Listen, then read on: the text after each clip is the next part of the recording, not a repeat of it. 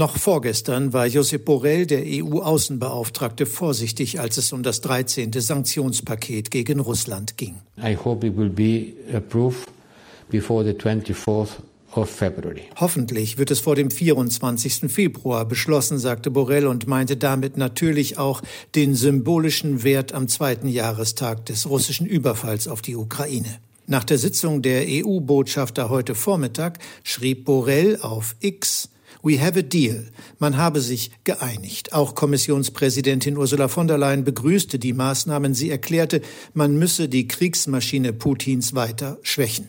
Neben weiteren individuellen Listungen steht der Kampf gegen Sanktionsumgehungen im Mittelpunkt. Mit fast 200 neuen Einträgen sind nun rund 2000 Personen und Organisationen auf Listen mit Einreisesperren belegt, ihre Vermögenswerte in der EU sind eingefroren. Langwierige Verhandlungen hatten während der Einigung auf die letzten Sanktionspakete gezeigt, dass ein Konsens aller 27 Mitgliedsländer immer schwieriger zu erreichen war.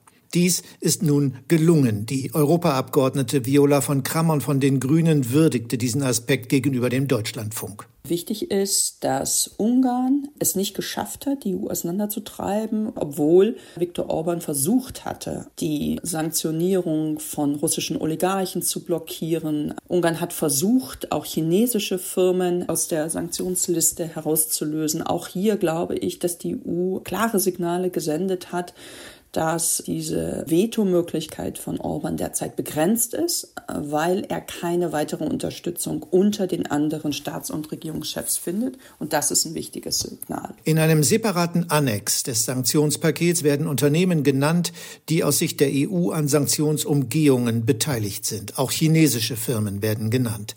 Die Lieferung von militärisch nutzbaren Gütern und von Technologie aus der EU ist für diese Unternehmen verboten. Insbesondere gilt das für Bauteile, die für die Produktion von Drohnen gebraucht werden. Der FDP-Europaabgeordnete Moritz Körner spricht mit Blick auf die neuen Sanktionen von Nadelstichen. Insgesamt ist das Sanktionspaket aber nicht ausreichend.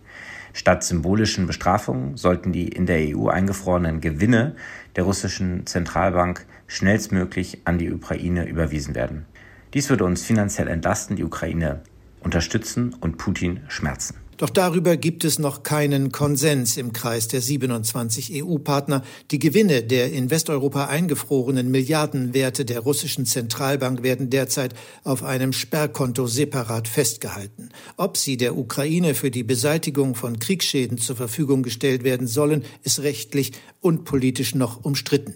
Das 13. Sanktionspaket wird nach dem Beschluss der Botschafter heute nun in einem schriftlichen Umlaufverfahren offiziell verabschiedet. Dann kann es pünktlich zum Jahrestag in Kraft treten.